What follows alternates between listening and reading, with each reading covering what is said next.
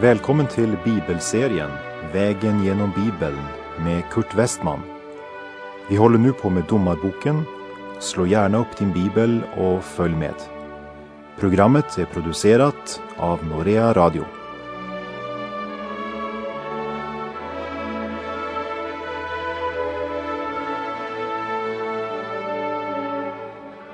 I slutet av det förra programmet hann vi bara ta några få steg i Domarbokens trettonde kapitel.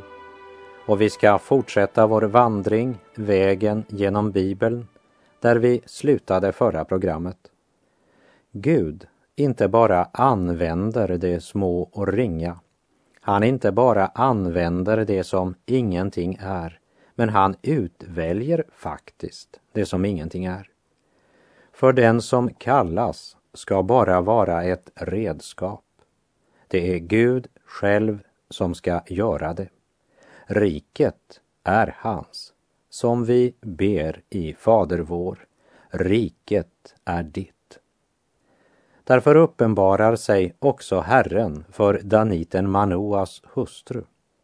Och hon får besked att hon ska föda en son och Herren säger att detta barn ska tjäna Gud och är utvald att vara Guds nasir från moderlivet. Och han ska inleda arbetet med Israels förlossning från filisterna. Och vi läser de fem första verserna i Domarbokens trettonde kapitel.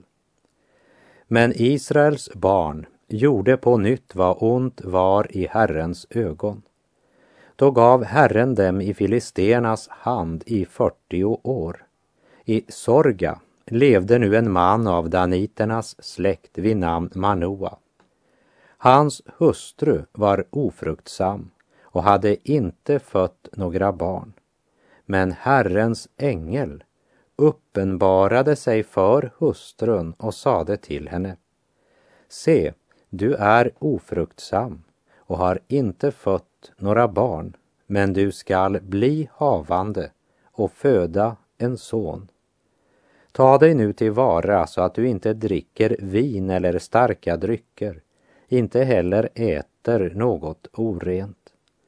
Ty du ska bli havande och föda en son på vars huvud ingen rakkniv skall komma.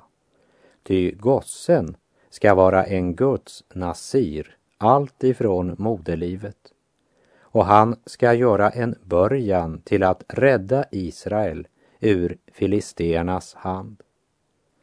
Gud bagatelliserar inte problemet. Han säger inte att eh, om du bara tar det samman och tänker positivt kan du faktiskt klara det. Nej, Gud säger rakt ut, se, du är ofruktsam. Det är din situation. Det är livets bittra verklighet. Och detta har du kämpat med så länge nu att du hoppas inte längre att det bara är olyckliga tillfälligheter. Men det är helt uppenbart. Du är ofruktsam. Gud ger aldrig falsk tröst. Men han avslöjar för oss den brutala sanningen om oss själva och våra egna möjligheter. Men Gud stannar aldrig där. För Guds budskap till den förlorade människan är att det som lagen inte kan göra eftersom den kommer till korta inför vår kötsliga natur, det kan Gud göra. Det vill säga det är inte bara du som vet hur hopplös din situation är. Det vet Gud också. Ja, Gud vet ännu mera än vad du vet. För han vet inte bara vad du är, men också vad du ska bli. Som nygift hade Manoas hustru kanske drömt om att få många barn. Men efter en lång och svår och förnedrande tid hade hon insett att för hennes del är situationen helt enkelt hopplös. besvikelsen över oss själva och vårt livsöde är det endast Gud som har svaret på. Och om vi inte söker svaren hos honom så hamnar vi antingen i det ena diket eller det andra. Det ena diket hamnar man i när man blir så upptagen av att få sina önskningar och behov tillfredsställda att istället för att söka Gud av hela vårt hjärta fokuserar vi alla tankar omkring vad vi i vårt själviska begär önskar oss. Och helt sedan ormen viskade sitt budskap i Edens lustgård har det varit många och är fortfarande många som gett sig ut för att vara Herrens profeter och som profeterar välstånd och lycka. Allt står väl till. Och genom profeten Sefanja säger Herren att Jerusalems profeter är storordiga, trolösa män. Hennes präster vanhelgar vad heligt är. Det våld för sig på lagen, som det står i Sefania kapitel 3. De falska profeterna var mer storordiga än Guds sanna profeter. Och så är det än idag. Falska profeter uppträder med stora ord, med enorm vältalighet, högt volym och en påtagen andlighet. Det är tydligt att många av dessa storordiga som framträder idag talar som om de var befriade från syndafallets förbannelse och inte längre utsatta för de motgångar som plågar dig och mig. Och de ropar ofta med hög röst och överdimensionerade högtalare. Och det imponerar faktiskt på ganska många. Eftersom det är så många människor idag som inte kan bedöma skillnaden mellan volym och andlig kraft.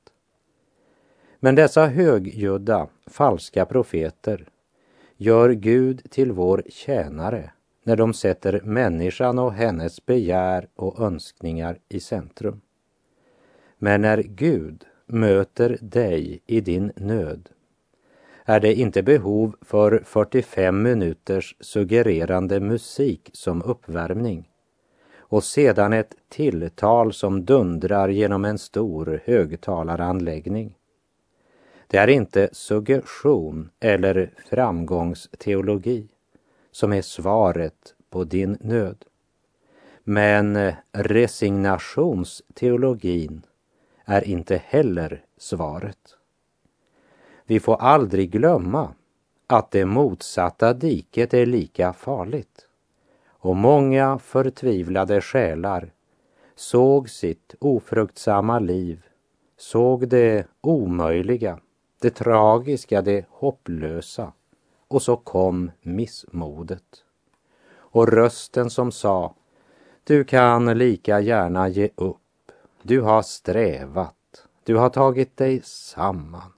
Du har försökt så länge, så länge och så många gånger nu. Men du ser väl hur det går för dig. Du är dömd att misslyckas. Och om man i den situationen dessutom börjar lyssna till förkunnare som är resignationsteologer, då är slaget förlorat. För eh, resignationsteologin kan verkligen med styrka förkunna för dig att du är ofruktsam och att du inte har någon förutsättning. Så, så långt talar han sant. Men när det kommer till nästa steg så säger resignations eller eländighetsteologen du är ofruktsam, men Guds nåd är dig nog. Du är ofruktsam och det är din lott här i livet. Du borde resignera inför Guds vilja. Du är ofruktsam. Och om du ska vara ärlig så har du väl insett det. Ja, om den stackars Manoas hustru hade mött en sådan budbärare hade hon nog svarat, ja, jag har insett det. Men Gud, han är varken härlighetsteolog eller resignationsteolog. Utan Gud kommer till Manoas hustru och säger, du är, men du skall bli. Se, du är ofruktsam och har inte fött några barn, men du skall bli havande och föda en son. För Guds löfte, det är inte en kombination av mina förutsättningar och Guds makt. Men Guds löfte är att när allt hos mig har slagit fel, då uppfyller Gud sitt löfte. Och den ofruktsamma Manoas hustru ska inte bara få föda en son, men en son som redan före sin födelse är utvald av Gud för att utföra en gärning bland sitt folk. Och kallet att föda denne son går till en som verkligen saknar alla naturliga förutsättningar. Hon har ingenting annat än det ord som Gud har talat. För hon har förlorat tron på sig själv. Och den ska vi förlora, men det får aldrig stanna där. Vårt tomma hjärta måste fyllas med tron. Tron på den barmhärtige Gud. Och den tron skapar han genom sitt ord. Och det blev en personlig erfarenhet för Manoas hustru. Löftena kunna ej svika Nej, det står evigt kvar Jesus med blodet besegla allt vad han lovat har. Himmel och jord må brinna höjder och berg Simpsons födelse är ett under. Hans mor är Manoas ofruktsamma hustru. Manoas hustru, det vill säga vi har inte ens hennes namn. Verkligen en i människors ögon obetydlig person. En bruten person, misslyckad, ofruktsam. Men en dag när hon inte längre hade något hopp, för som hon hade det var det ingen som kunde hjälpa henne. För det var som om en mörk röst i hennes inre hade viskat, som du har det kan inte ens Gud hjälpa dig. Men så plötsligt hände det. Det kom ett förunderligt besök till en ofruktsam kvinna som med sorg vandrade på denna syndens och dödens jord. Ett besök ifrån evighetens värld. Och även om hans tal bara var som den stilla susningen så genomträngde budskapet hela hennes varelse. Se, du är ofruktsam och har inte fött några barn, men du skall bli havande och föda en son. Och ängeln berättar att hennes son skulle vara Nasir. Vi minns ifrån vår vandring genom fjärde Mosebok att en Nasir skulle avge ett trefaldigt löfte. Det första, han skulle inte röra starka drycker eller smaka druvor i någon form. Varför? Därför att vinet i skriften är symbolen på jordisk glädje. Något som eh, piggar upp sinnet, gaskar upp människan, medan nasiren skulle ha all sin glädje och kraft i Herren. Efeserbrevet 5.18 säger berusa er inte med vin, där börjar lastbarheten, utan låt er uppfyllas av anden. Om vi önskar leva till Jesu ära så ska vi ha vår glädje i honom. Glädjen är faktiskt en av Andens frukter. Men Andens frukter är kärlek, glädje, frid, tålamod, vänlighet, godhet, trofasthet, ödmjukhet och självbehärskning. Mot sådant vänder sig inte lagen, säger Galaterbrevets femte kapitel. Glädje är en av de frukter som den helige Ande verkar i ditt och mitt liv. Och för det andra, en nasir skulle inte klippa sitt hår.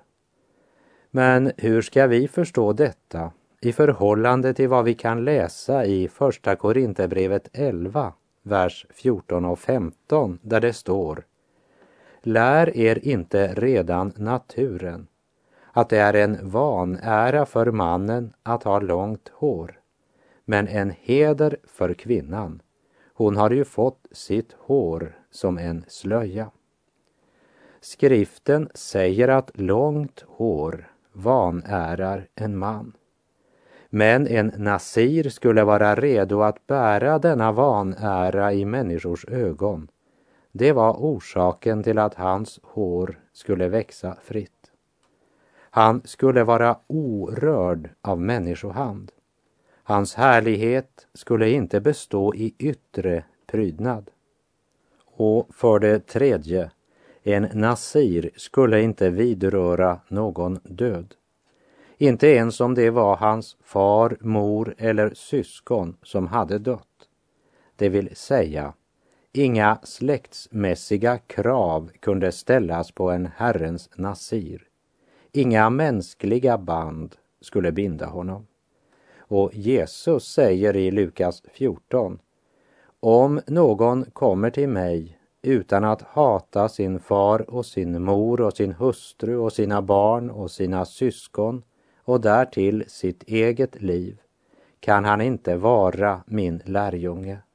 Den som inte bär sitt kors och följer efter mig kan inte vara min lärjunge. Det betyder helt enkelt att vi kan inte låta något eller någon komma före Kristus i våra liv. Och det perspektivet är det viktigt att vi påminner varandra om idag. Simson var Nasir. Han var Guds utvalda och det var hemligheten bakom det han uträttade för Israel. Han var född till en stor och viktig uppgift och hans seger, den var i Gud. Men eh, det sorgliga var att han aldrig lyckades utföra sin gudgivna uppgift. La du märke till att i vers 5 stod det han ska göra en början till att rädda Israel ur filisternas hand. Simson började utan att fullföra. Han påbörjade sin gärning med att befria Israel, men han slutförde aldrig uppdraget. Och det finns många sådana kristna som gör på samma sätt. De har en mycket god start. Det börjar så fantastiskt. Men de fullföljer aldrig kallelsen eller uppgiften. Till galaterna säger Paulus i Galaterbrevet 5, vers 7. Ni kom bra iväg. Vem har nu hejdat er så att ni inte lyssnar till sanningen? Ni startade så bra, men det vill säga, de gick upp som en sol men ner som en pannkaka. Många människor börjar studera skriften. De börjar vandringen men blir sedan liggande vid vägkanten. De börjar läsa Bibeln en tid men de fortsätter inte med det. Under mina många år, både som pastor och som missionsledare, så har jag känt många människor som började utan att fullföra. Man saknade disciplin. Och efter en tid blev handlingarna styrda av det själviska begäret och av kötslig bekvämlighet.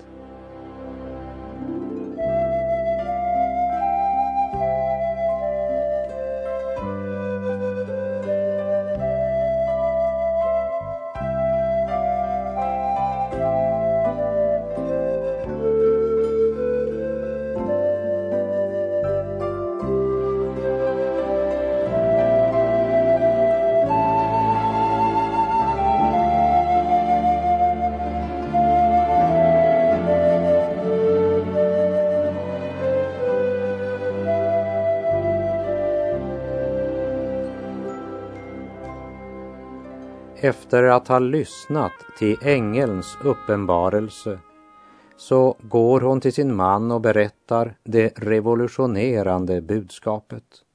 Och han tror hennes vittnesbörd, men känner att han har för lite kunskap för att kunna förvalta gåvan rätt. Jakob skriver i sitt brev kapitel 1, vers 5 om någon av er brister i vishet ska han be till Gud, som ger åt alla utan förbehåll eller förebråelser, och han ska få vad han ber om.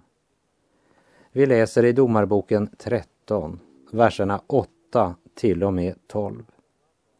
Och Manoa bad till Herren och sade, Ack, Herre, låt gudsmannen som du sände hit återkomma till oss för att han må lära oss hur vi ska göra med gossen som ska födas. Och Gud hörde Manoas röst. Guds ängel kom åter till hans hustru när hon en gång satt ute på marken och hennes man Manoa inte var hos henne. Då skyndade hustrun strax iväg och berättade det för sin man. Hon sade till honom, mannen som kom till mig häromdagen har uppenbarat sig för mig. Manoa steg upp och följde med sin hustru. Och när han kom till mannen frågade han honom, är du den man som förut talade med min hustru? Han svarade, ja. Då sade Manoa, när det som du har sagt går i uppfyllelse. Vad är då att iaktta med gossen? Hur ska man göra med honom? Lägg märke till Manoas tro och tillit. Han säger inte om nu det här verkligen sker, men han säger när detta sker.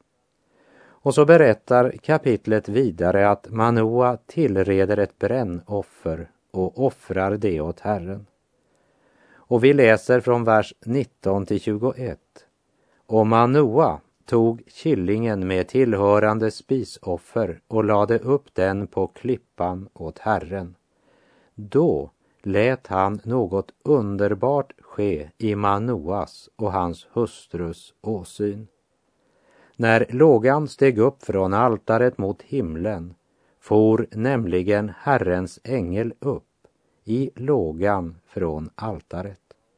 Då Manoa och hans hustru såg detta föll de ned till jorden på sitt ansikte.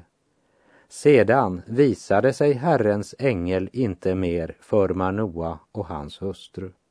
Då förstod Manoa att det hade varit Herrens ängel. Manoas hustru hade fått ett budskap. Hon trodde på budskapet och hon berättade det vidare till sin man. Och han trodde på sin hustrus vittnesbörd. Så det är tydligt att det intryck hans hustru givit honom under den tid de varit gifta, det var att hon var sann och att man kunde lita på hennes ord. Och vi läser verserna 24 och 25. Därefter födde hans hustru en son och gav honom namnet Simson. Och gossen växte upp och Herren välsignade honom. Och Herrens ande började att verka på honom medan han var i Dans läger mellan Sorga och Estaol. Dessa två versar uppenbarar för oss hemligheten bakom Simpsons styrka. Det var inte hans armar och muskler som var hans hemlighet. Även om han dödade tusentals filister med dessa armar. Och det var inte heller en kraftig rygg som var hemligheten. Även om han i Gaza grep tag i stadsportens dörrar och i de båda dörrposterna och ryckte loss dem tillsammans med bommen och la allt sammans på sina axlar och bar upp det till toppen av det berg som ligger mitt emot Hebron. Och det var inte heller håret som var Simsons styrka, även om han förlorade styrkan när hans hår blev klippt. Simsons styrka var endast verksam när Herrens ande verkade i hans liv. Och att ingen rakkniv skulle beröra hans huvud, det var en del av hans nasirlöfte. Därför var inte Guds ande med honom längre efter att håret blivit klippt av. För han hade då brutit sitt nasirlöfte.